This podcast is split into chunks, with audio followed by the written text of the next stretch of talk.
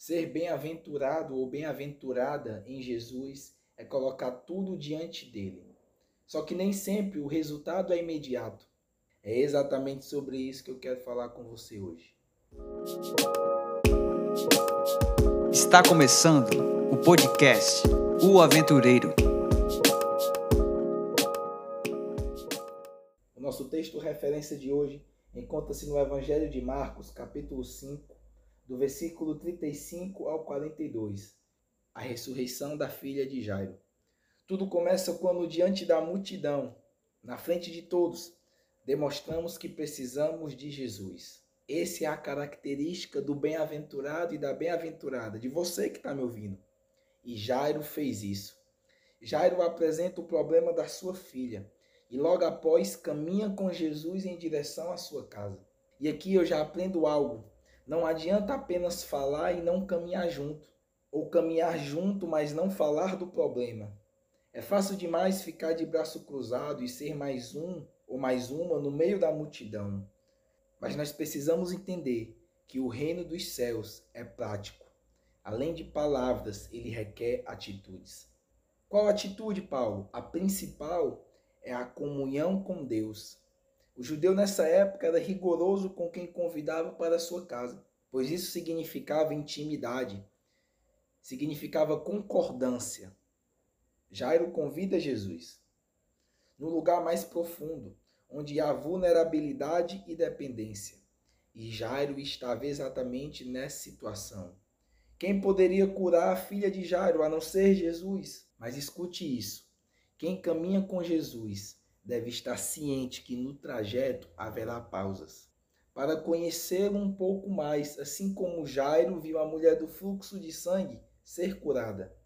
O nosso problema é que aquilo que deveria gerar esperança, conhecimento de quem Deus é, pois se Deus está fazendo na vida do próximo, Ele também pode fazer na minha, muitas das vezes não é vivenciado ou percebido pela nossa pressa, pelo nosso individualismo, e por querer sempre ser o centro, fazendo da pausa que deveria nos revelar quem Deus é um tempo de murmuração. Guarde essa verdade no seu coração. Pausas são necessárias, não despreze-as, por mais que ao seu ver haja uma urgência naquilo que você precisa. A verdade é que a nossa ansiedade, a nossa pressa, o nosso nervosismo não desestabiliza quem Deus é. A pausa continuará a ser feita, independentemente se é confortável ou não. Nós precisamos aprender a confiar. No versículo 35 é dito: Enquanto Jesus ainda falava, chegaram alguns da casa do chefe da sinagoga, dizendo: A sua filha já morreu. Por que você ainda incomoda o mestre? Mas Jesus, sem levar em conta tais palavras, disse ao chefe da sinagoga: Não tenha medo, apenas creia. Deus não está atrasado como você tanto pensa ou como as pessoas ao seu redor dizem. Você e elas é que provavelmente estão apressados ou apressadas demais. Sabe o que eu aprendo com isso? Quando Jesus fala, não tenha medo, apenas creia. É que Deus não vai alimentar o imediatismo de ninguém, pois não é o propósito que está subordinado aos seus desejos, aos meus desejos, e nem ao nosso relógio meramente terreno. É você e eu que estamos incluídos no propósito do alto. Então é necessário caminhar conforme a velocidade daquele que já conhece todo o caminho. Isso é lógico. Sabe o que eu quero dizer? É que nem um segundo a mais, nem um segundo a menos, no tempo certo. Existe algo fresco do trono do Senhor para o nosso coração durante as pausas.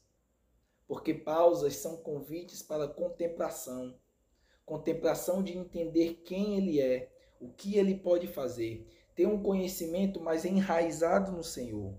E quando eu penso nisso, em contemplação, em entendimento, em revelação de quem Deus é, eu lembro que quando a nuvem parava no deserto e o povo israelita estava acompanhando, aquilo era um momento do povo israelita entender porque estavam caminhando no deserto. Para quem? Com quem?